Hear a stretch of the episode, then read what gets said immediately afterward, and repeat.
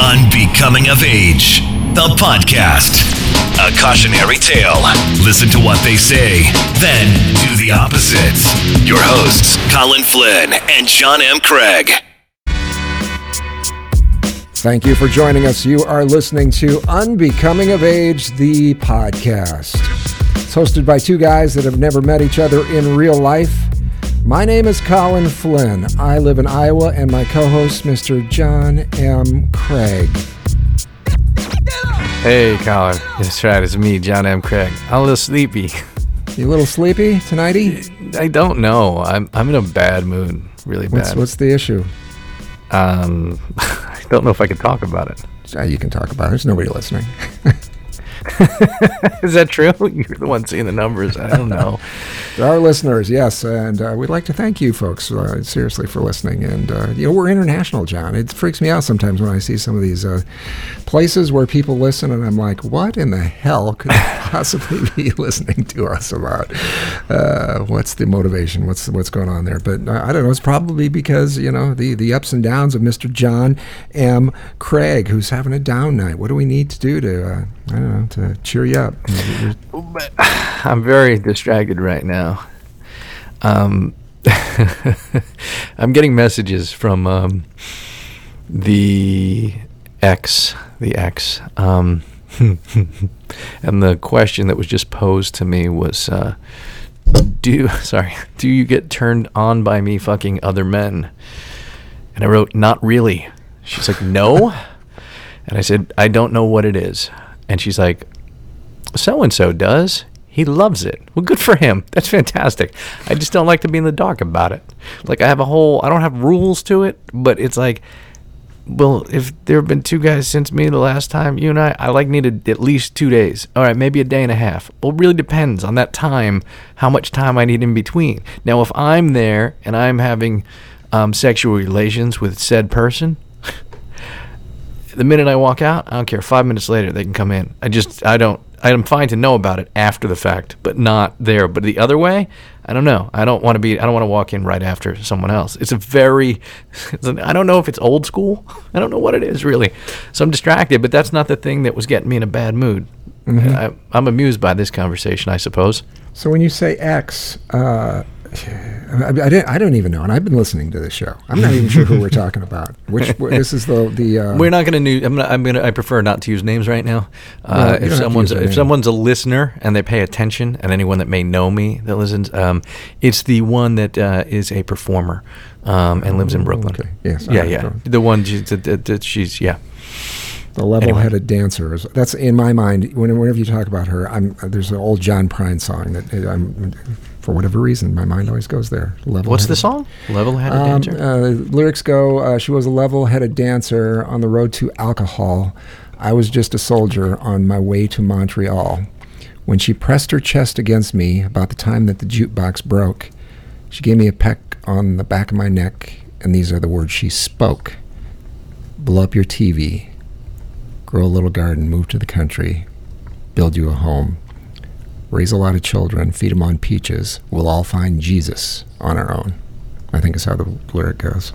Uh, even if it doesn't go like that, that's pretty good. Like I don't, I don't think I could recite lyric that many lyrics to any song. I'm, I'm not great at it usually, but you know That's pretty um, good. yeah, Well, it's very I- poetic. It is. Well, it's John Prine. It's John Prine, yeah, sure. I don't know much about him. He's that dude. I, he's great, Uh, and I'm glad that he he gets uh, as he's as he's getting older. Uh, he's getting the still the attention that uh, you know. If you talk to singer songwriters, whoever, that seems like he comes up fairly often in the in the conversation. It's like, oh, I wish I was as good as John Prine. Uh, and yeah, he's he's got some great tunes.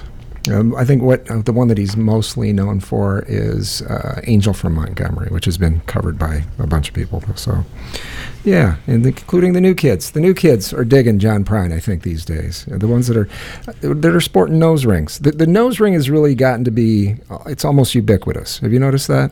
The I agree with thing? that. I agree with that. Yeah, yeah. It, I mean, tattoos have been that way forever, for the most yeah, part. t- Yeah, yeah. The, the nose ring, though, here's here's where I'm at with the nose ring for the most part. I think, um, and and this is just a hang up of mine, uh, a personal thing. I think it like hats uh, for either okay a cap I think you know a baseball cap, some kind of a cap. I think most people can pull off uh, wearing a hat, you, you're, a, a cap. I see them in a cap, and I think, yeah, it looks good. Whether it's a you know, it doesn't have to be a sports team or whatever. You can just, you know, it could be a cap with a pineapple on it, as an example, or whatever. You know, whatever. Sure. What, whatever you want for a cap. Most people can pull that off, but I think a hat, when you get into the hat category, uh, it, it's uh, it's a lot harder to pull off. I th- you, every once in a while, you look at somebody and you go, "Damn, that that dude looks good in that hat. That has he th- he's a hat guy. That guy can wear a hat." And then a lot of times you see a lot of people and you think, "All right, ass hat." You know, you're looking at the hat and you're going, "You should you should have left that in the store."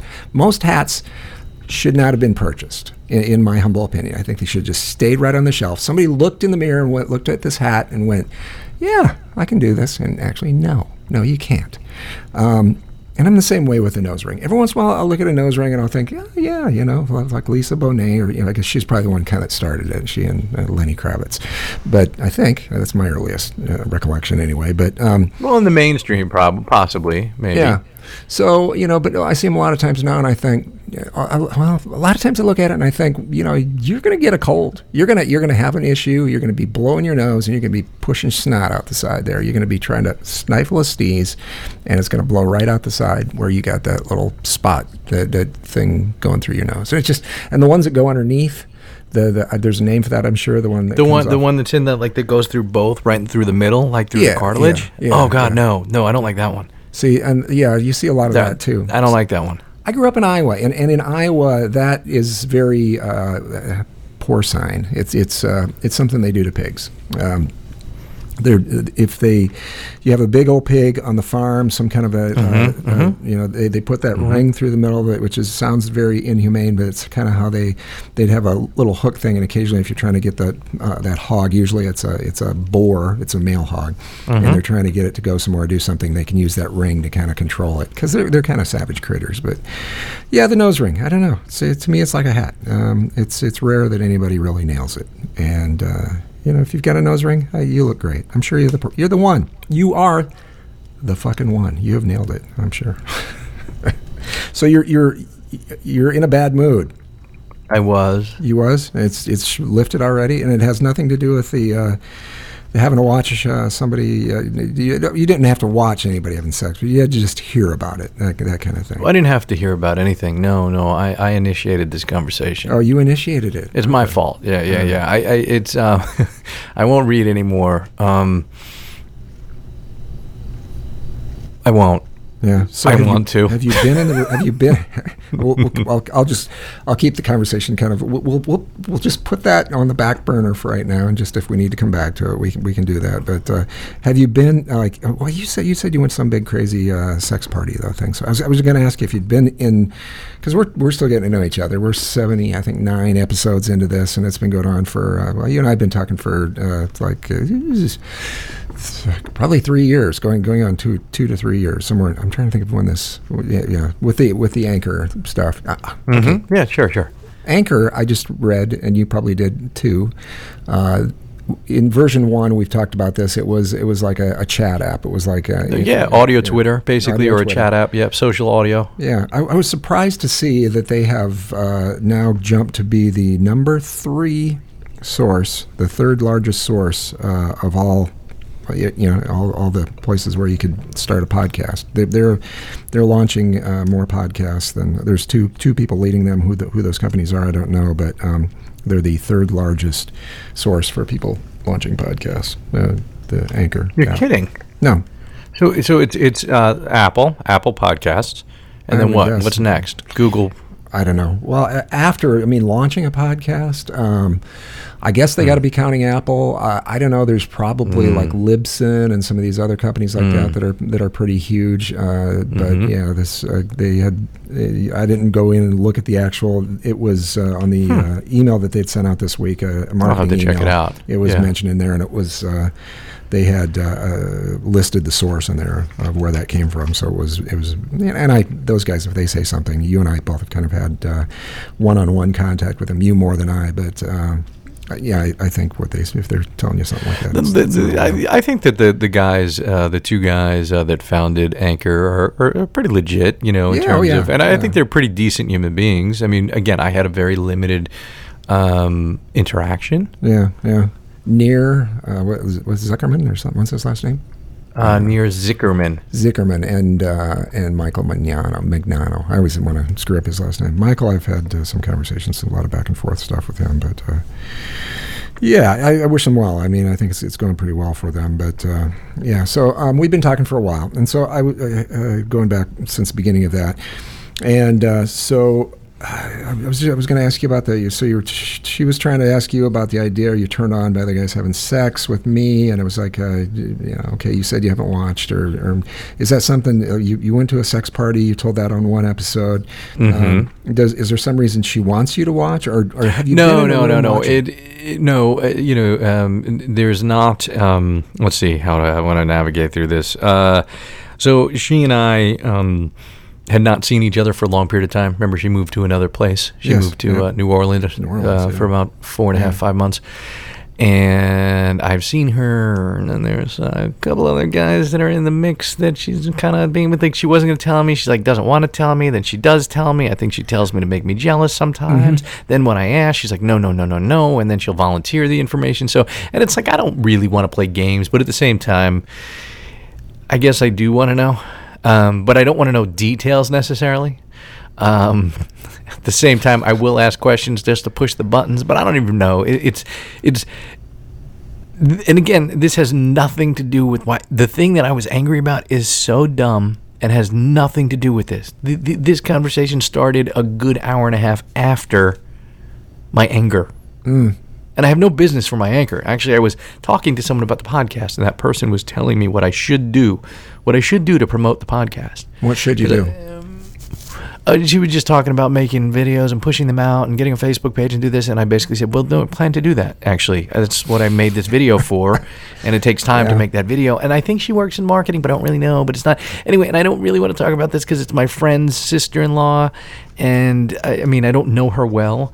Um, and I talked to her husband, and I actually mentioned the podcast to him a couple of weeks ago, and he listened to one episode. Yeah. I don't think he'll listen um, ever again. We drove him Uh, off.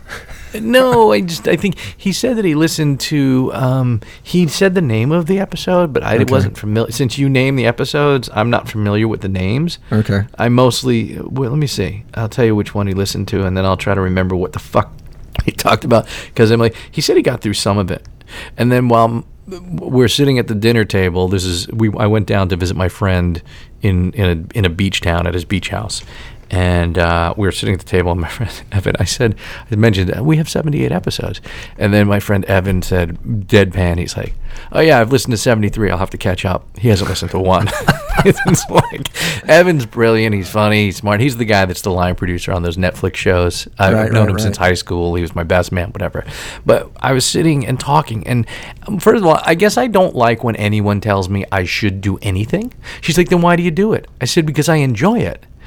it's like, uh, because it's something I enjoy.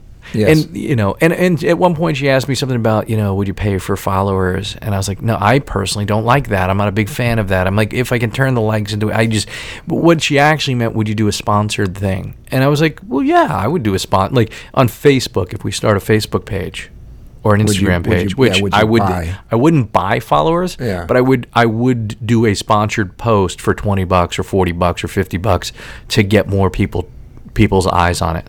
Right.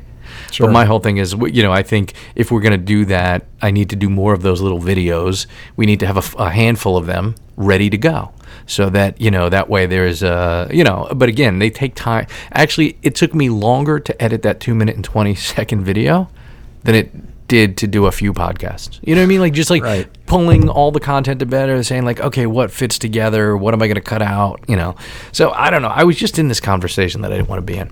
Yeah, yeah. When I, I agree when somebody starts telling you what you need to do, and you know, uh, there's, I'm sure everything that she said was was uh, correct. Uh, there No, it was. yeah, there yeah. was there was correct stuff in there. It was just I just didn't want to deal with it, and then I had to deal with it. Not have to deal with. I was listening to my friend, um, my friend Evan's wife, and she. She, was talking about. Uh, I think she was thrown by that you and I have never met one another, and she and I had this conversation once before, and um, and I'm like, she thinks it's really weird. And, and she was talking about a movie that she worked on, right? I told you she's the one that has the TV show, yeah, yeah, five yeah. episodes, and I, I did a table read with her for something else, and and she said she was talking. The whole reason this came up about a almost a year ago is there was a director on a movie she was working on, and apparently that director became friends with um, Robin Williams' daughter, and he had never met her in real life. He had become friends with her on Instagram or something like that. So they started following one another, and then you start communicating, and then you become friends. And it was very weird to her, you know. And she's younger than me, older than you. She's not that old and not that young mm-hmm. in the sense that I, like to me I, I can't fully understand how someone can understand it and and I tried to explain it in a logical way of how I found myself here you know not necessarily you and I talking and being on the podcast but in terms of even jumping into talking to strangers you know Yeah. um, in a virtual way, and then transitioning that into real life. And and and I think a, par- a big part of it was, um, and I think I've talked about it on here, was that I went through that separation and divorce, and I wasn't necessarily in the best headspace. And when I had my kids, it was fine, but I just wasn't embracing. And it was sort of a bit of an escape for me, you know, doing the live broadcasting on uh, Periscope, and I don't know what it was, you know, and. And I guess when since I was using dating apps and I was meeting women like that I'd never met before, well, what's the big deal meeting people and talking to them and becoming friends with them, you know? And and I have found that just about everyone that I've liked in the virtual world whom I've met in real life is someone that I liked in real life as well. And the few people that I didn't like in the virtual world and either met or chose not to meet or eventually blocked, I feel like my instincts were pretty good there as well. You know? Good. I don't know. It's not, in today's world. I don't think it's that strange. There, there are people that uh, you, know they uh, spend time uh, meeting somebody. You know, through uh, obviously dating apps, that kind of thing is the is the uh, one that I think comes to mind for most people as as you know. Um, the number one thing where people that you know, wouldn't normally have spoken spend some time, uh, you know, they're, they're speaking for you know lack of a better you know, way to describe it back and forth until they kind of get to know each other somewhat, and then at some point they you know they find their way to you know, hook up do whatever it is that they're doing.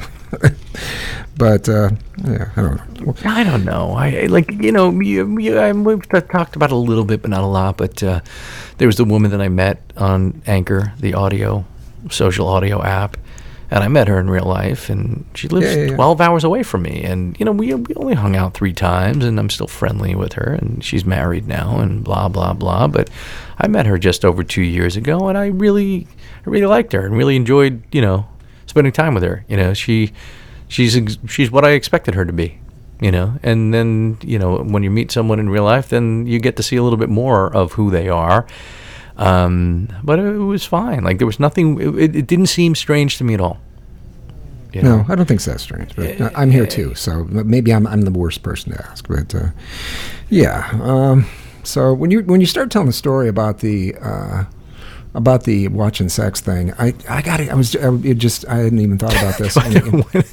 By the I tell I want to just isolate that. When you're Yeah. telling a story about watching the sex thing, yeah, hmm Okay. that's John Craig. Yeah, that's John Craig. That's his his part. You know, but I was immediately. I, I hadn't even thought about this in uh, in quite some time. But I I, uh, I completely. Uh, uh, I wasn't really by accident, but um, I got thrown into a situation where there.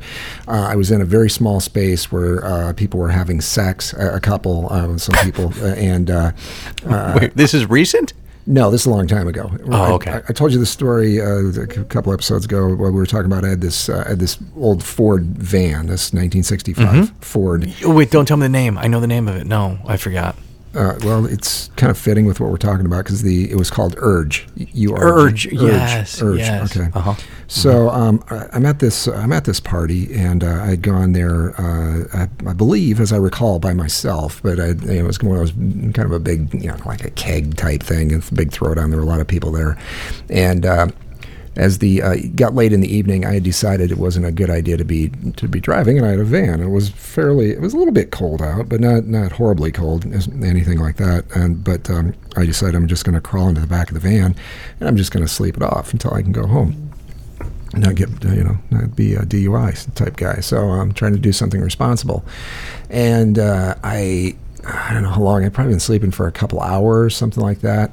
And uh, I wake up, and as I'm waking up, uh, it's pretty much pitch dark, but um, I realize there's there's something going on in the van. it's, there's, Mhm. there's there's a noise. There's a, there's something happening, and I kind of start to look around, and I see this guy. This it was actually uh, I didn't realize it right away, but um, there's this uh, a guy that I knew. Uh, John Haas is what uh, his last name was uh, or is. John Haas. Uh, anyway, John, if you're listening, how you doing, dude?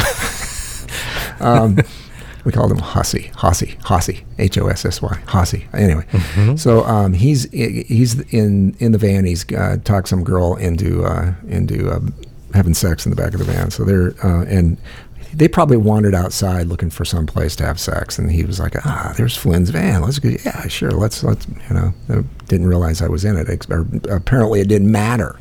So. Um, I wake up sort of, and I, I, I decide for whatever reason I decide um, just to stay kind of quiet, let them think I'm still sleeping. And it wasn't because I wanted to, you know, listen or watch or anything like that. It's just because I was I was kind of freaked out. I didn't really know. I wasn't sure what I should do, and uh, the best thing seemed like I should stay quiet. Um, except um, I really had to pee. I mean, I, I like had to had to had to go. It was like really a, a big deal, and I'm thinking I can outweight them, uh, but it turns out I don't know if. if it was the alcohol with with uh, Hossy, or or if he's just uh, he just got that much staying power. But I, I waited and waited and waited and I waited, and the noise kept going. There was a lot of noise. I, in fact, there was a couple times I woke up trying to figure out what the noise exactly was, uh, and uh, it's like, well, you, know, I, I wasn't sure. There, there was a lot. There was a lot, lot going on there, and then I was smelling things too. It's like you could kind of get a little whiff of like uh, just perfumey, aftershavey, a little ass crack. I don't know exactly what's going on there, but there, there's a lot of there. If you're not actually in on the whole activity, if you're not in a participating entity, um, there were some things going on that, that I was like, it's kind of essential overload for me. And then uh, finally got to a point where, uh, and uh, so also in my head was, do I, if I, okay, if they're close, if, if, if anybody's close here to, to uh, some sort of culmination, uh, and I all of a sudden just, you know, sit up and rub my eyes and go, hey, what's going on? Um, am I going to, am I going to ruin the moment for them? Uh, which I worried about for a little while, but not. So I, I had to pee. It was, it was, just it was them or me. So um, that's exactly what I did. I was like I just sat up, went stretched out, and like looked over, like you know, I was just trying to act calm, like I didn't know, you know, like I just just me waking up, I just looking at you for the first time. I'm not letting them know that I for like the last hour I've been listening to them, you know, mm-hmm. make. I have the same thing when Cameron's in the pool house with his girlfriend downstairs. I'm like, oh shit, I gotta go to the bathroom. I don't have a bucket. So yeah, so you Yeah. now you're there. yeah, I'm, I'm there. I'm set up, and I'm like, I got to pee, and I'm going to bail out. But um, and I'm thinking they're going to they're going to you know they're they're going to freak out or stop or somebody's going to do whatever. Um, but the girl, she was kind of a pretty girl. I don't know, ish. You know, um, she just looks at me and goes, "Hi," and then and he just he's like he's not stopping. and so uh, Would yeah. you have? Uh, no, probably not. But um, yeah, so um, yeah. He didn't have to pee. he kind of gave I kind of gave him what's what's up, you know, one of those kind of things. Or, and then I just I bailed. I went out the side door and, and uh, bailed out and uh, let it let it go. I went back into the party for a while, but yeah, strange. I know just that, that's the closest, uh, uh, you know, as far as. Um, Somebody else in a very close proximity. That, that for me was, and I can't tell you, it was like I didn't really didn't want to watch. I really didn't. Know. Yeah, no, no, I don't know. I'm not like I'm not a cuckold. Like I, can't do the cuckold thing. I don't want to watch someone, fucking the lady I'm with. I don't want someone else watching me. I'm not like. I mean, I guess when I was younger, I was a bit of a voyeur. Like where I'd be like, you know, just look out the window at like the neighbor or whatever, you know, or just the idea of that was a, uh theoretical turn on. But I don't Yeah. know about the reality. You know, it's just like, yeah, awesome, Right. that'd be cool. Just catching a glimpse, you know. Yeah. Um, when I lived in Manhattan, it was pretty awesome because I lived on the 35th floor and big, big windows. And, uh, you know, if I saw someone getting changed or an be like, who's that? What's that? Who's that? Yeah, oh, yeah. And it doesn't matter. Be like, oh, they're fat. It doesn't matter. Just like the idea of it. It's like, Yeah, I think if I'm going to watch, I'd rather if uh, I'd rather watch somebody prepare food. I think that's I don't know what that means. I, I think that happens to a lot of men. Really, I think that's why we get fat. Well, and you're not fat though. Well, okay, so over the weekend, uh, the uh, we went to this Mexican restaurant, and um, they. So, I haven't, seen this at another Mexican restaurant, but uh, I, I'm sure it exists somewhere in the world. Uh, maybe I don't know, m- uh, probably in Mexico or maybe uh, I don't know Texas or something. But they have a, they've got a guacamole uh, pimp sort of thing. There's this dude that wanders around through the restaurant after you've eaten, you know, you've ordered your dinner and drinks and all that stuff. Um, they've got, they've got this guy that goes up and down like by the tables, and he's got a cart. And uh, the dude was he was a Mexican dude. Um, didn't speak very good English. Uh, didn't speak very good English. Um, I don't either. Um, he he. Uh, uh, probably 55 years old, wearing a cowboy hat, real those Mexican style pointy ass cowboy boots, and uh, he, he was very cowboyed up. Um, and he's the he's the, the uh, he's the guacamole pimp. So he's he's if when you he stops at the table, he says, you know, would you like guacamole? And then he starts building it, and he starts taking the you know he's got the avocados, and he starts putting everything in a big bowl, and he starts putting it together. And he said, well, do you do you want this? Do you want that? And you know he's he's putting it together a custom guacamole order for you, there at table side. There's no set price you you give him what whatever you want, uh, and you know with. I suppose there's people that stiff him, but you know you kind of feel like you should overpay because this guy's going through this whole thing and he's chopping all this and you know putting all this in there and he's How he's much guacamole is there? It's quite a bit. It was it was a, it was a fairly fairly good size. You know, it was enough for you know for a nice little appetizer, a n- decent appetizer for for you know like four people.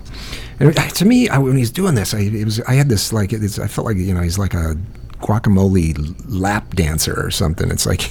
He's, he's working for tips. He's all he's getting is uh, so you, you know you're paying for whatever cost they've got into this plus whatever tip um, he he gets off the top, and I'm not sure what that would be. What do, what do they give a guacamole pimp? And uh, the other thing was I was kind of confused because they had a lot of there was a lot of uh, Latina women in there that were pretty hot, and I thought, why aren't they sending a woman around to do this? Apparently this guy that's his deal. He's he's just the dude and uh, runs around and does that thing. So. I don't know. Hadn't seen that before. Did you tip them? A oh lot. yeah, yeah, yeah, yeah. You know, it, we're generous because you know what are you going to do? And the same place, they also, um, if you order a, if you order a margarita, they uh, you get a little bit. Say you got, you know, you've sipped it down you know, maybe an inch, um, somewhere in that range. This guy comes walking by with a bottle of I can't remember. It was some kind of fairly decent top shelf uh, tequila, and he just comes by with a bottle and just burp, burp, burp, starts pouring more tequila on top of your drink. Right down your throat. Not down your throat. Look, look. I've, I've done that before, and that's not a good idea. No, it's a bad idea. But uh, if if it were a hot Latina woman, you'd be cool with that. Yeah, yeah. Until I pass out and can't remember the, the evening, the uh, the previous night's activities. Uh, but yeah, it was it was different. I, I, and we yeah we drank tequila, and I I probably uh, I think I I think I talked too much. I think uh, well I know I did. Um, today, okay. So if if you're with some if you're with another couple hmm and you Are we talking sex here or dinner? We're just no, this out is, we're still, this no, is no still- sex. Yeah, I'm not watching them have sex. Not none, none Okay. of that stuff. Um, you're so you're with another couple, and you're you're not sure where somebody's coming from uh, necessarily. You don't know them that well, and you know so there's certain things, of course, you want to kind of avoid. I'm not going to talk about politics much or whatever. There's some, Mm-hmm. you know, things you want to kind of sidestep and go around. But um, and I think one of those things for me probably uh, used to be a, a long time ago, or n- fairly recently even.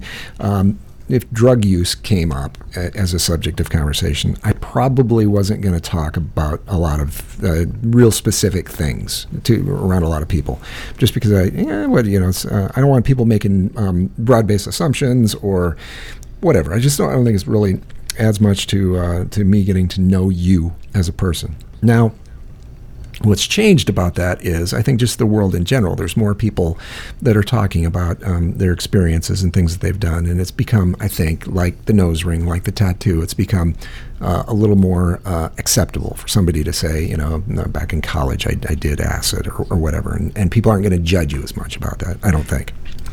Um, this this couple, I, apparently I, I talked a little too much, but um, I so um, and gave more details, and I think.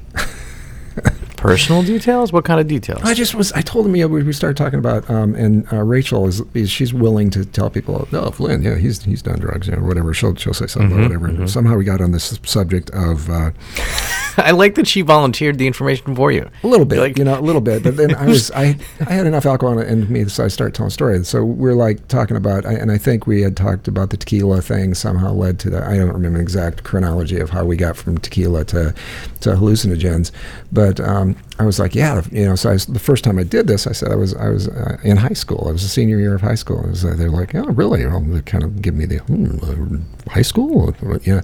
And I'm like, yeah, I was in high school. I went to a high school musical and uh, this friend of mine, his girlfriend was she had the lead, and uh, Uh huh. so we. w- I don't know if it was they. They told us it was uh, mescaline, strawberry mescaline, um, wherever he, the, these guys got this stuff. I don't know what, what it was exactly, but um, I do know that when uh, whatever amount we took. Uh, started to get really fucked up. Uh, we were sitting in a house, high school auditorium with a bunch of parents and you know some students and Pirates of Penzance or some some shit like that was going on, and uh, I'm just starting to trip my ass off. I mean, I mean the beginning phases of it uh, are you know you just the things are you, you know you, this is going somewhere that uh, shouldn't be happening in an auditorium with a bunch of strangers. And uh, I, I had not mentally prepared myself for this. I wouldn't have known at that age any way uh, to even mentally prepare myself for, for what was uh, going to happen. And uh, so I made it to the, I remember I made it to the intermission. Uh, we, they had c- cookies and all that stuff outside and the punch bowl and all that stuff. And I thought, I got to get the fuck out of here. I, you know, this, it's time to bail. And so I, I just I didn't tell anybody. I did the Irish goodbye. I just left, walked out the door, went out uh, to I'm not sure where I thought I was going, but I I just knew I could not be in there with, with these people. This was this is going nuts. So I decided I was going to walk to a friend of mine's house, and uh, as a part of that walk, um, oh, geez, I, I got well, I got lost. Um, I ended up going uh, trying to cut through this little hobby farm that was by the, the kind of by the edge of town. There was a guy that had these ponies and stuff, and uh, I got I, ran, I walked into an electric fence while while tripping. Um, I got bit by a horse. Uh, this this wasn't part of the trip. This wasn't something imagined. That actually did happen.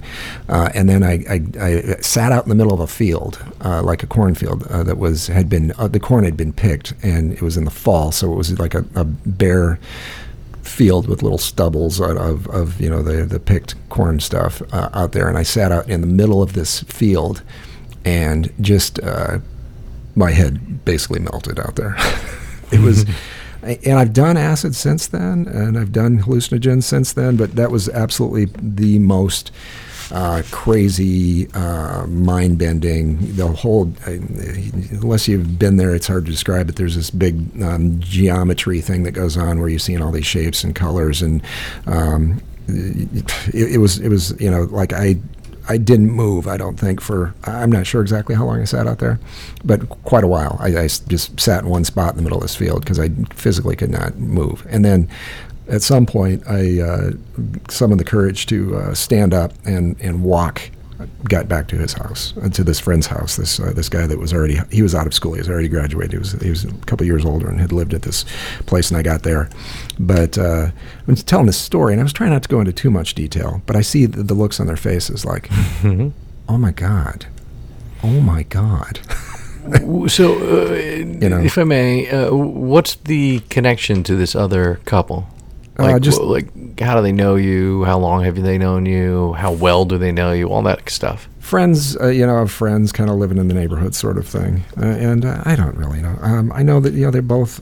You know, I figured I figured anybody that's been to you know they're. Uh, uh, in their 40s, uh, you know, both have gone to college. Both of uh, in their forties. Okay, they're- I'm they're- in my forties, but but we, but you have to keep in mind that they grew up at the same time that I did, which would be the Nancy Reagan "Just Say No." I mean, it was like full on. Not to say that there's no one from my generation that did drugs, Right. But there, it was a very. I mean, you're not that much older, but old older enough that it was a very different culture, right? And and it just was like you know, if if you did a lot of drugs, If you, because you could go to, co- I think you could be when I was growing up. You could when you were growing up, you could be in high school. You could be smart. You can go to college, whenever, and still do a lot of drugs.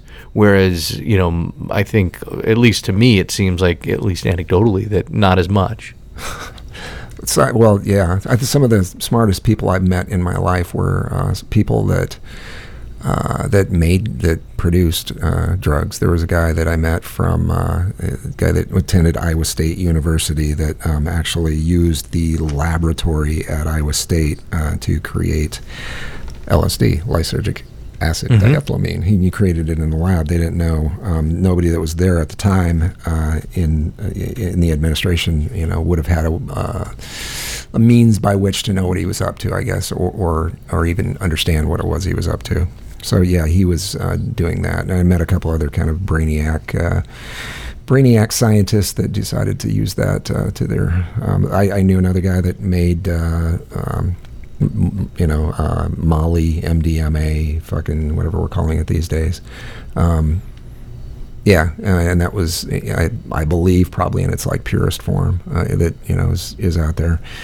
And uh, so, yeah, I mean, I met some smart people who are doing that stuff. I don't know that it was, yeah, it, it was. There, it was certainly more prevalent. I, I w- told you um, I went to a, a little uh, concert thing recently, and it, it occurred to me uh, as I was sitting around at this uh, at this show, which was. Um, it was in you know in the middle of nowhere, and it was a real. It was the kind of place where you could get away with um, doing something uh, like smoking weed, uh, but there was not a person. I didn't smell weed out there anywhere. There was not a person like in in the facility that was smoking weed. And I remember going to concerts back in the day where everybody was smoking weed. You go, to, you know, you went to. I remember seeing. Um, well, a couple. Uh, uh, the, the, I saw the Doobie Brothers once, and all, they were smoking weed on stage. I've seen Aerosmith smoke weed on stage.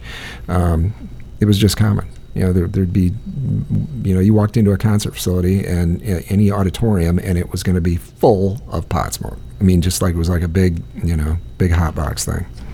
So yeah, that did exist. so No, you- well, I I don't even know what mescaline is. Like I knew it existed when I was back in like 1983 to like 86. I remember kids my age that I was bet- well maybe 84 from the ages of like 13 to about 16. I remember hearing about it and I knew kids that did it, but I don't really know what it is and and what it's supposed to do and if it's Well, where it comes from and I don't think probably that it uh, is something, even though you hear people say that uh, they've taken it or whatever, I think probably in most cases what they're getting probably isn't. It's uh, it's something that's derived from the same cactus that they make tequila out of, the, the mescali cactus. Uh, Really? Roughly, or uh, if you buy mescal, if you're down in Mexico and you can buy that mescal stuff that's got the big worm floating in it. Uh, Mhm. Yeah, the uh, mescaline mescal, it's from that same same group and cactus family, and it's got the uh, peyote, uh, the uh, peyote buttons, if people have heard of that. Uh, it's that same derivative from that stuff. So, but I'm thinking probably what I'm thinking it's more likely that I had some very pure form uh, of acid because I did acid, like I said, uh, multiple times after that.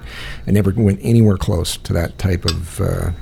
That type of, uh, I guess, level of hallucination where you just you just basically have to sit you have to sit in a spot and and uh, take what's coming. It's and it's not like the, the other thing that happens, and I don't know. I can't obviously I can't speak to everybody's experience, but um, the uh, you're not seeing you're not seeing like uh, you know monsters or werewolves or you know you're not it's not that kind of a thing. It's it's just you're sitting uh, well whatever. What you're seeing is more of a uh, just think geometry. It's it's more of patterns colors shapes uh, and uh, it, it, the reason I, I say that uh, that's that, that I know that other people have gone through that. Same thing as I've heard it described very well. Um, exactly the the whole the whole uh, experience. So anyway, um, it was more than they wanted to hear. Did- do you do you th- do you think that it's possible that they talked about it a lot afterwards? I've, yeah, I'm, yeah, well, could Do you I- ho- I- because if I were you, I would hope so. You know, like, Right. Like, like I would actually hope so, right? Like you can't you can't undo it. Once it happened, it happened. You're sharing it. You're you know. I mean, and you know, I would say that um, Rachel's complicit, right? Yeah. She knows you. She knows you well. She probably knew where your head was, and it, to keep the conversation going, you go for it, and then you're like, all right, there you go. Now, how much do they ask questions? Were they did they seem intrigued? Like, Uh, yeah, somewhat. Um, but the, I could see that kind of the, the eyes were a little bit on the saucer side. you, uh, you think know. they're uncomfortable? Yeah, yeah, yeah. I think it's it- Do- yeah. I think it's wh- like if you're if you were in a a, a group of uh, Christians and you started talking about being an atheist or something like that, it was that kind of look on their face, Mm, kind of mhm. like okay, okay, yeah, that sort of Prior to that moment, was everything like just sort of yeah, on the same yeah. page, sort of the Yeah. conversation flowing and blah Yeah. blah blah. Yeah, pretty good, pretty good. But uh, you know, the Mm. way I look at it too is like even okay. It's I think the idea that it's mainstream now. Um, Michael Pollan, as an example, uh, you know, has got this book out now about uh, about the whole thing. Um, I think it's called How to Change Your Mind. Uh, Michael Pollan's the guy that did the uh, what was his big one that he was known for? Well, two of them. Uh, the Omnivore's Dilemma, which was you know big all over NPR. They couldn't you know not quit talking about this guy. Any sort of documentary that's been about food in the last ten years has got Michael Pollan in in it at least. He had another book after that was called In In Defense of Food. I think is what the other one was. But uh, yeah, so I mean, he's a pretty mainstream guy, and he's just wrote a book about it. He, he and he, the book that he wrote wasn't um, about other people. He's writing, you know, about his own experiences. So yeah, you know, uh, mushrooms. Uh, I yeah, yeah I've, I've dabbled in that stuff. A little bit of a little bit of that here and there. So, and and you come yeah, out I've all right. never. Yeah, I mean, for me, I've always been afraid. What what do you exactly? You know, we talked. No, I'm been talking about. I'm afraid. I'm, Yeah. I'm, Well- I'm afraid. Like, I feel like I'm already so fucked up that that shit will just take me to places that I don't know that I could handle. It might take you to a good place. I'm not. I mean, it could. should. Listen, I, I, it, it could. My, my big, my biggest fear, and, and it may be an irrational fear, is that I will die. Right? Like it'd be like, like I don't want to be the guy that the first time he does the thing, he dies. He's just you know? dead. Yeah. Right? Because it's, it's not that I necessarily care what other people think, what my parents think, what my ex-wife thinks. But I mean, to give you an example, uh, um, I want to, uh, I'd like to share a text conversation that I had with my ex-wife recently. Sure. All right. Let's do it. Right. To, do, remember you mentioned the nose ring earlier. I, Mm-hmm. gonna have to go back a little bit because uh, unfortunately we text one another a lot more. She got a Uh, nose ring. Well, no, no, no. She does not have a nose ring. So you know, so my ex-wife, my age, she's in her late 40s, Mm-hmm. full-on Generation Xer. And uh, I had taken Cameron. So you know, my son, my our 16-year-old son Cameron is a type one diabetic. So I was taking him to the endocrinologist's office, and uh, you know he hasn't worn a medic alert bracelet in quite some time. So the last time, you know, I'm around a lot more than she is because I work local and drive car service, and she works full time in Manhattan at a desk job. You know, so uh, I, I took him uh, a few months ago, and uh, not the the endocrinologist, not the doctor, but uh, the nutritionist, the person that works there, mentioned something like, "You don't have a medical alert bra- bracelet. You should really get one." And then Cameron and I were kind of half joking about getting a tattoo. Now his mom hates tattoos, like hate, like really fucking hates them, Okay. and and to the point where she just she thinks that they're low class, and there's just, just a way of looking at it. Anyway, so I I, uh, I where where is it here? Uh, here. Um, oh, and I wrote to her, may we get Cameron a type one diabetes medic alert tattoo? And then she wrote across his forehead? Question mark. So already she's just being like kind of like a, a jerk about it, right? I, I said no, neck. And then I sent her a picture of two diabetes tattoos that I found on the internet.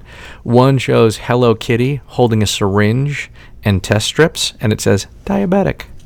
Uh, it's adorable, quite frankly. Um, and then there's another one. I don't know. Have you ever seen the diabetes commercials, uh, late night diabetes commercials with uh, Wilford Brimley? Remember you talked about Wilford Brimley recently? Yeah. Diabetes. Diabetes. Right, so he, he doesn't say now he's talking type two diabetes, but it's a pretty fun thing, you know. You know the song "Rock Me Amadeus," "Rock Me Amadeus," Amadeus from the '80s. Yeah. Well, someone put together on YouTube, you know, like um, diabetes, diabetes, diabetes. It's pretty good. And so there's a dude here that has Wilford Brimley on his left shoulder, and underneath it it says diabetes. so I sent her those two tattoos: Hello Kitty diabetes and diabetes. And then Wilford Brimley, in the second one, I explained it to him. He calls it diabetes. I uh, I knew that you wouldn't know that. Uh, showed and I showed Cameron a bunch of these tattoos, and he was he after he saw them. So most most of the people that have like the legitimate tattoos has some sort of like red cross or something, the same way like a medic alert bracelet would have it. Yeah, yeah. And they they have it on right above their wrist on their forearm. Right. Right, right. And and it's it almost uh, one dude has one that almost looks like a, uh Red Hot Chili Peppers album cover, you know, and they're not bad. And a- after I, I wrote this to him, um, you know, that he keeps losing his um, medical alert bracelets or he doesn't wear them, it would be good to have this. She writes back, after he gets the type 1 diabetes tattoo, he'll need another one for the hepatitis he got from the tattoo, and then a third with the address of his trailer park home, and a fourth with the number of his baby mamas. Yeah. I said, and I'm like, you're such an old lady, and she's like, ha. ha. So then, um, uh, and and then Cameron, like after me sharing this with him, he's like, he's afraid now that you will disown him, and um. I said, it's a, you know, a medical tattoo, I'm t- uh, you know. So anyway, so she's like, let's talk about it first. He's a minor, and this is something that all three of us would need to agree to. And then, now, have you ever seen this guy, um, six nine, the rap guy, six nine something? He just went to jail. Um, he's not actually six foot nine. He's No, no, no. His, his, yeah, he- I've, he- yeah, I've seen that. You know what I'm talking about? He's got like a his, his hair right is like colored rainbow. I forgot his fucking full name, like whatever. So I sent a picture of him. He's got these rainbow like teeth caps, and it says six nine across. He's got a spider web on like underneath his ear, on his jaw, and on his neck, and tattoos on his face. I was thinking something like this, and she's like, "That's exactly the image that came into my head when you first wrote tattoo." So, and she doesn't know hip hop culture or anything about that. She doesn't watch the NBA, and a lot of those dudes have black ink or colored ink, and their skin is dark. You can't even see the shit. So, Yeah. she has this such an old perception that if you have tattoos, you're like crazy and a killer. She's making a uh, socio-economic uh, sort of uh, judgment call ab- about Right, uh, right. tattoos. I, I've seen, you know, it- medically, I've seen uh, and heard about people that they have these uh, uh, do not resuscitate. You know, they they want. Yeah. Really, I saw that was one of the tattoos. Yeah. There was a dude, an older dude, that has a "Do Not Resuscitate" tattoo. Yeah, so a lot of times they'll put that on their neck so that uh, I guess apparently there's if I get into a situation where you know you, you got to go through some sort of uh, big thing medically, do not resuscitate. I want to put one on that says, "Yo, fucking resuscitate me." I was gonna say I'm with you because I'd be like, if if I had that moment where I'm like, I don't know, I saw like a news story, heard a podcast, something about like a, a bad situation with the they try to resuscitate you and the pain and all the shit, and then I'm like, fuck, and I get the tattoo, it'd be like, I want to remove the tattoo. I need to remove the tattoo if I change my mind, and I'd be like, just like just get rid of the do not, Yeah. and just just not get rid of the not, uh, cover it with something, Yeah. like I wouldn't care what it was. It'd be a cock. Do cock resuscitate. What he wants us to resuscitate his cock? Yes, I want to get I want to get off one more time. I just I want to watch another dude getting her off while I no, I don't Not- want any so of that. Not Do so not. Yeah, no, I'm not. Yeah. no. I, I, I see. You know, we're at, like we're shopping uh, over the weekend, and uh, you walk around malls now, and man, you I'll just look over and I'll see some woman that looks like she's she's got she's got money. There, there's a money thing going on here, and a lot of times you look up, and they've got a some kind of a forearm thing going on, you know, t- tattoo going on, or you know, visible tattoos. I, I know somebody that would say. Uh, that it's okay if you get a tattoo if it's not something that if you have like a, a t-shirt on or something like you can't really see it you know so you might have an Yeah, upper, upper yeah, like thing. I know, yeah, I know people that have ta- a lot of tattoos, that, but you don't see any. None of them are visible. yeah yeah but that's you know there's a whole generation now and this the pendulum's going to swing where where there's going to be a, a where it's going to come back to where your wife is now i think where there's a lot of people going to look at this and go whoa what were they thinking and yeah it's going to all Well, that's the reason I don't have a tattoo. Because you're th- The main reason is I couldn't come up with one. you could come up with something can't you Well, I'm, I'm sure that I could, but I, I struggled with it. It- the first the first time I bought my own car, right? Not not the first car that my dad, my parents got me, in 1980 Chrysler Cordoba with Yeah. Corinthian leather. Ooh, nice. Not the second car, in 1987 Nissan Sentra, which I got in like 1992, that had like a, uh, a car phone with a cord Wow. that was way too expensive to hook up. Like, Oh, I mean, we're talking like, you know, 329 per minute. Yeah. But when I bought my Volkswagen Jetta in 2004, I was at the Volkswagen dealership for about seven hours. and and uh, I, it took me like I was going back and forth. I knew that I wanted diesel. I was like, do I get the GTI or do I get the? I think I kind of wanted a Passat. Uh, Which what's the one that's right above a, a, a Jetta? Is it the Passat? Passat, yeah, I believe. Yeah, so I think I kind of wanted a Passat, but that year they didn't have it in diesel. I knew I was going to be putting a lot of miles on it. So I'm like, fuck, I'm like, I like the Jetta, but then there was something really cool about the GTI, but we had kids. And, oh, you know, two of them, and I'm like, eh, the GTI is a little small. I'm not sure. And and then, fun, and then fast once and I, once I zeroed in on the Volkswagen Jetta, Yeah. I'm like, color, fuck, fuck, fuck, white, white gets dirty, black gets dirty. Mm, I don't know. I'll have reflex silver, but I had to make sure it was reflex silver. That's what they called it.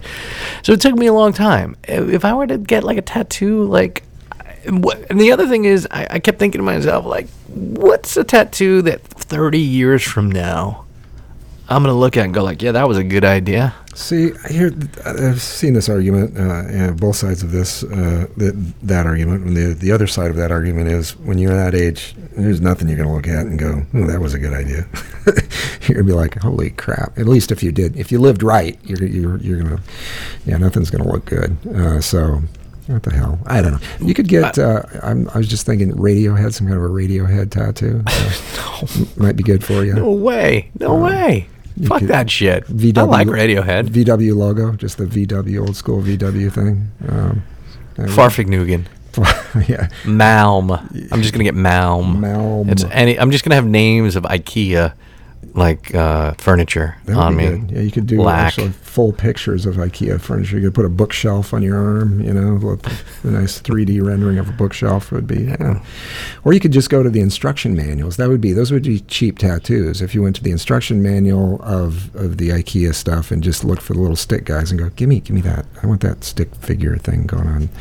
I want that. Yeah, that would. No. I Probably not don't so know, much. man. I, I like Hangman. Like I can have a like maybe just a tic tac toe board, and I can let people play on it. Like they can actually just you know Yeah. like on the subway. I get I don't go into the city much, but you Yeah. know maybe. What I'm just trying to think of a good What do you place. think your wife's uh, uh, wife, uh, uh, ex-wife? What do you th- ex-girlfriend? What do you think? My her- ex-ex-girlfriend, Yeah. yeah. What, what's what would her actual reaction be if you if you got something? To, you know, you got I don't know a sleeve done or any kind of a tattoo. Would she kick you out of the pool house? You think?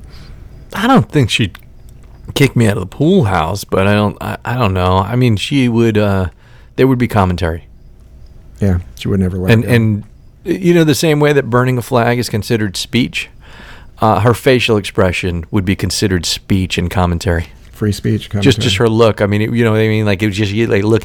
You know when you react to someone else, and you, you could easily do this with you know your current spouse, your children, your ex-wife, with just a look and a feeling. You know exactly you, what they said. Yeah. And they didn't say anything, but it's just like fuck you, you know. And unfortunately, I'll be the first one to be like fuck you. Um, kind of like that look kids give you at, uh, when they're when they're when they're about yeah middle school. Maybe- they start to give you that. Fuck you. Maybe I'll just get a tattoo that says "fuck you, Andrea."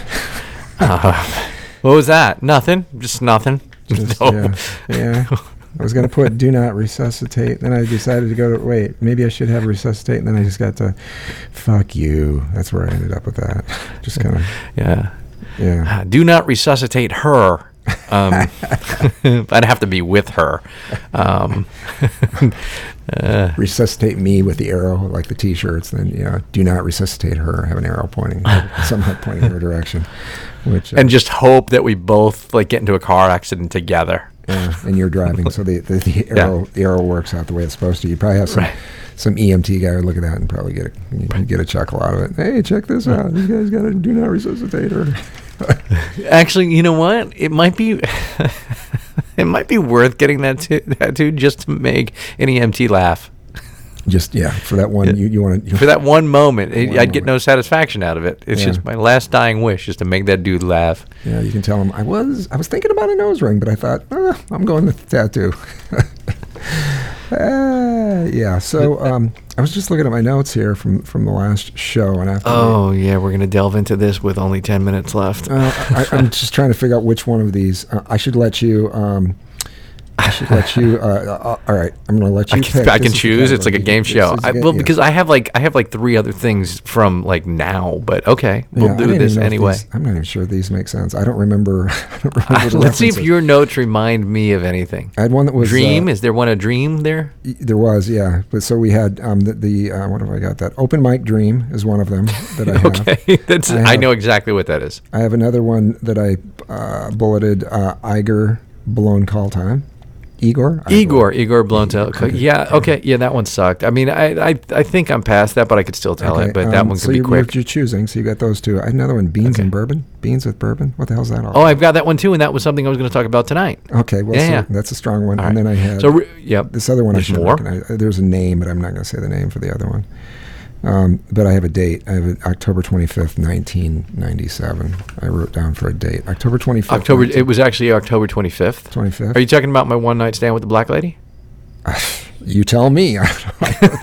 Do you don't remember? I, mean, I think it well, yeah, probably that was. that was one. Yeah, that was one oh shit! How did that one come up? That one came up.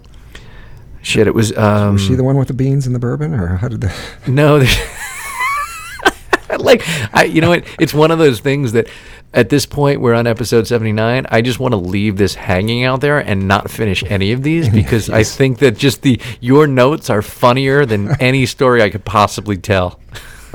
like I want to turn this into a bit now. All right. Fuck. Um. uh, I- I Okay. mean, now you had such a reaction about the beans with bourbon. I, I, I don't know. To me, that's Oh, oh, yeah, yeah, yeah. Okay, I do remember now. I remember all of it. Holy shit. Um, your notes are good. I wish you, I wish you were like my, like, like sat next to me in college and took notes for me. It's like, yeah, yeah, yeah. Remember? Colin, and just, yeah, I'd tell you a little thing, you write it down and be like, oh yeah, now I know. Um, all right, so let's see. Uh, Igor, blown call time. Igor is the guy that brought me into the local car service company, and uh, he went on his honeymoon um, about a week ago, and uh, he the the night before I was going to drive he and his uh, newlywed wife um, to the airport. He gave me a 4 a.m. ride. So a 4 a.m. pickup, local pickup, like no more than 10 minutes away. You, You know, I could probably get there in like him. seven. You're doing this for him. I was going to do it for him, and he would give me like probably like 50%. Sometimes he'll take like not take a loss, but he won't take as much as he should because it's his car, his gas, his you know all of it, and it's easy. You know, it's like a round trip, like no more than two hours, especially at four o'clock in the morning first time client giving giving her a discount and I didn't I set my alarms on my phone but I didn't turn them on and I woke up for a 4 a.m. pickup so I should have left no later than 3:45 a.m. I woke up at 4:19 a.m. I was panicking. My heart was racing. I was like, I didn't know what day it was. I didn't know what time it was. I knew it was dark. I was like, fuck, fuck, fuck. And I'm like, I couldn't understand it. And I'm like, oh shit, he's sleeping. It's the day he's going to the honeymoon. I'm like, fuck. It's, a, it's not the worst thing you can do as a car service driver. The worst thing you can do is is get into an accident and kill someone. I think. I'm pretty sure. That's like the upon, worst thing. frowned upon, yeah. There, there's a lot of things you can do, you know, but but not showing up on time is a big one. That's a really big no no. So I'm like, fuck. So. Uh, shit, I, I immediately like get up. I like throw my clothes on. I don't even have like my belt on, my pant. I'm running down those stairs, the attic, like aluminum attic stairs with like my socks, like my foot. And I'm out the door in two minutes. I'm in the car. My heart is racing. I've got my Apple Watch on at this point. I think my heart's up to like 160 beats per minute. I think I'm gonna die. I get in the car. I call her up immediately. Voicemail. Fuck fuck and i'm so close that i'm hoping her you know maybe she uh, had an early pickup and like you know earlier than she needed i'm now i'm about uh, a few minutes later i think it's like 824 like 5 424 in the morning i call her up i get her and she's just like no cancel. I'm already in the car. So she's either gotten an uber or something else. I'm like, "Fuck, I'm-" and i'm like i'm so sorry. And i've never had this happen before with this company in the you know eight months that i've been driving for them. Fuck fuck fuck fuck fuck. And you know, because even though prior to that, my sex, my sex, my success rate was 100%, uh, the, the, the, the, the chat window's still open with uh, my friend that wants to know if uh, I enjoy watch? hearing about her, yeah, talking about uh, having sex with other men. Uh, no, I don't. Um, but my success rate was 100%, but with her, my success rate was 0%.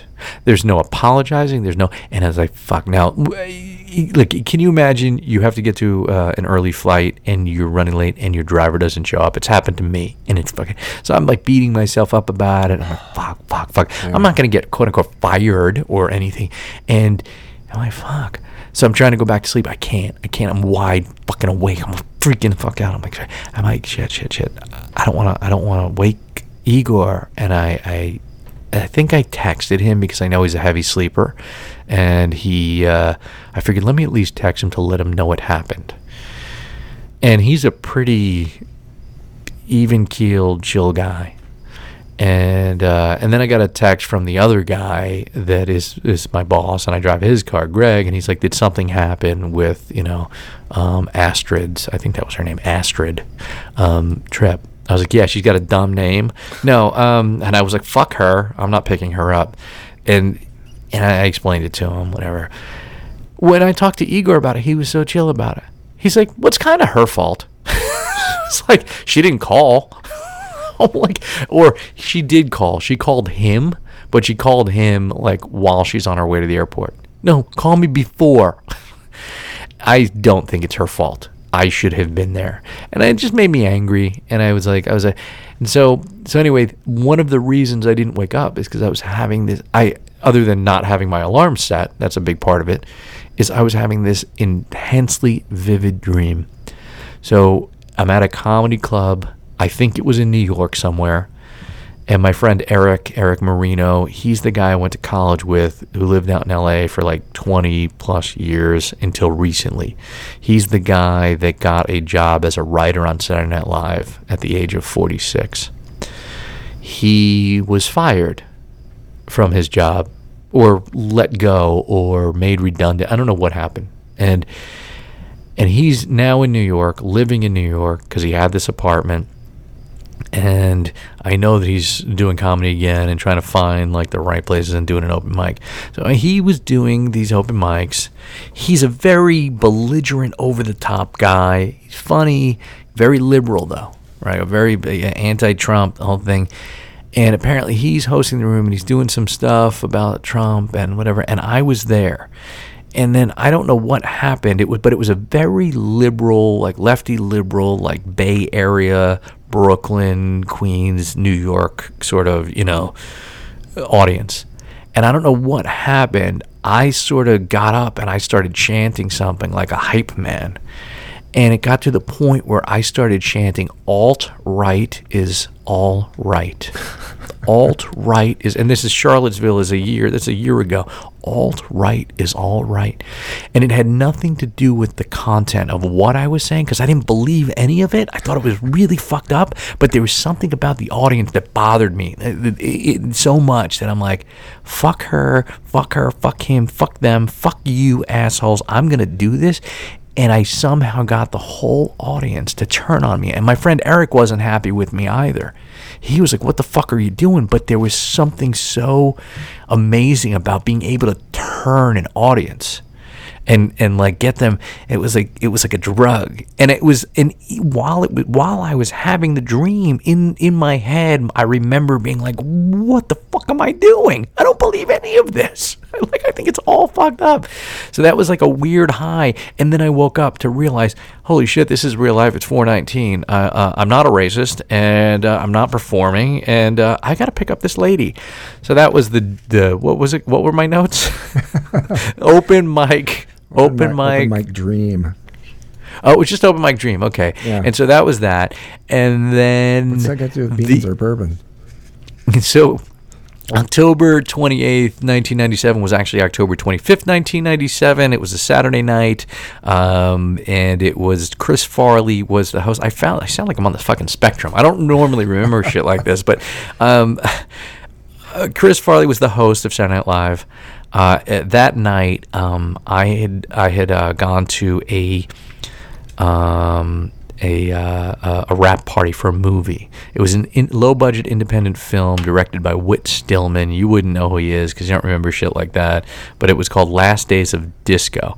I couldn't tell you who was in the movie other than Chloe Sevigny. So Chloe Sevigny is she was in that movie Kids, you know the the skateboard movie that Yeah, I think she's mostly known for the. Uh, Brown Bunny. You know her for Brown Bunny, the I- blowjob scene that uh, Vincent Gallo directed. I know her mostly from uh, Sister, no? not Sister Wives, but the uh, thing she did with. Bill, Oh, Bill I know which one you're talking Paxton, about. uh, Bill Paxton show. Yeah, yeah, yeah, yeah. The um, whatever the hell that was called. the, Um, yeah, the, the Mormon one where he's got yeah. three wives. Yeah. I forgot about that one. Yeah, yeah. Yeah, she was- so that was her most mainstream thing, I think. Yeah.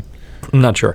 So anyway, um, she was in that movie, and there was a um, a party, a wrap party for it.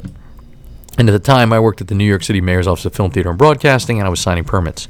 Now, I hadn't had um, sex in about a year and a half at that point, and uh, nothing was going on at that party. I mean, I had a couple of drinks, I saw the people that I knew, I had a good time.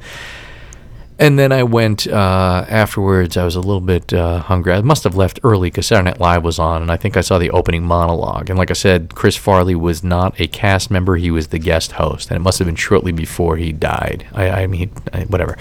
And I'm just paying attention. I'm eating my uh, my buffalo chicken wings. I'm looking at the TV. I'm smiling, and um, an African American lady walked in. She had short hair and eyeglasses, and she walked. She went to the counter. She ordered her. She placed her order, and then she walked over to me. And while I'm looking up at these like corner-mounted, you know, four by three CRT TVs, I'm laughing at Chris Farley. I don't even know if I can hear it. Just like smiling. I'm a little drunk, but she looks at me, and she said, "Are you gay?" I think I've told this on the podcast before and I was really perplexed by this question. Okay, I'm like 26 years old. Like, yeah, I haven't had sex in a while, and I'm like, what is this? And I, I, I didn't necessarily think she was attractive, but it was a weird. I'm like, uh, uh, I was flustered. N- uh, n- uh, no, why? And she's like, I, I says- she's like, good, cause I'm horny. and I'm like, didn't matter that I wasn't that attracted to her. She they, they they called her name Tracy. Your wings are ready. She grabbed her wings. She came back over to me. She grabbed my hands, and I had just finished up. And I took my moist towelette. I cleaned off the buffalo wing sauce from my chin, you know, and I just went into a taxi and, and we, you know, we did our thing. Like it was just like I went to her apartment. Well, it started in a taxi. She did. She did. Uh, now again, I was going with full-on racial stereotypes. I thought she was a lesbian. I mean, she looked kind of. At the time, I thought she looked like a lesbian. And this but was clearly not. 97, you said, correct? 1997. Mm-hmm. Okay. So, So now we're in the taxi. We're in a yellow taxi cab, and then there's part of me. There was a stereotype that uh, yellow taxi cabs um, did not stop and pick up um, black people, right? Like it was a thing. mhm. So in my mind, at one point, I think even though we were in the cab and uh, she was uh, touching me in the right places, I thought to myself, maybe she just wanted to get a cab home. You know what I mean? Like like she can't get a cab at this time of night because she's a black woman. Again, I, I mean that did cross my mind, and but I don't think that was the case. I think there was she may have been horny. I think she was horny. That's the indication I got from the rest of the evening. But it was very surreal being in a stranger's apartment and this. I think the condom broke. I, I, I like, Ugh. I mean, I ran into her like a year later. To this day, I'm I'm like concerned that there's going to be like a hyper talkative mixed race kid with ears like big ears that go forward and be like my son like I might have a kid I may I'm not sure So Um, I couldn't yeah. help but think you was you were telling the story, and I don't know that I've heard this before because I think I would have put this together in my head. So it's the '90s, Mhm, late and 90s. uh, she's uh, black woman, uh, kind of short hair. You're not super attracted to. Uh, I, did she ask you at any time or make any kind of a statement uh, during any of this? Did you say? Um, did you ever hear the words "You got a fast car"? Speed so fast. You know what? I I absolutely no question in my mind. It definitely was not Tracy Chapman. God, that would have been so great had it been. No, no, no. Tracy I it, look, look. If a thousand percent, it was not like I know. Despite stereotypes, it's not true that um, African Americans all look alike. I think white people all look alike. You ever been to a little league game in Iowa? They're all those kids. I there are just- I three was- types. There's a the fat fair. kid, a skinny kid. But you were at the state fair. White people look so much alike. Not like you have a type, right? Like Oh, any guy your age who's a little who's a runner that's has Irish, you know, background, Yeah. you know, Yeah, yeah, yeah. like uh, a Western Europe background looks like you. And then there's like fat dude. It, it, it is. So no, they look totally different. She had a thin face. You know, she was fine. She was pretty. I don't know what she, where she is today, what she looks like. Tracy Chapman has a round face, very different. Their, their hair was different. No, but I wished, believe me, I wish I was. She had a fast car, but it was a slow moving taxi. She's talking about And- revolution. there's no and then so there was that. So i was telling I, I recently talked to my friend david who worked at the new york city mayor's office of film theater and broadcasting the permit office with me back then. And he he wasn't working there at the time. He was he worked on that movie the last days of disco. And he tells me he's like you were at that party? I was like yeah yeah i was at that party. And he starts talking about it. And he's like oh do you remember when Donald Trump and David Lee Roth walked into that party. I'm like, are you kidding me? Like, I would give up my one night stand to have remembered that. And to like, he, so apparently this bar called Spy, the thing that confuses me though is that Donald Trump doesn't drink. And as far as I know, he's never really drank. Hmm. So what the fuck were Donald Trump and and fucking David Lee Roth doing hanging out together. Actually, I don't think that David Lee Roth necessarily drinks a lot either.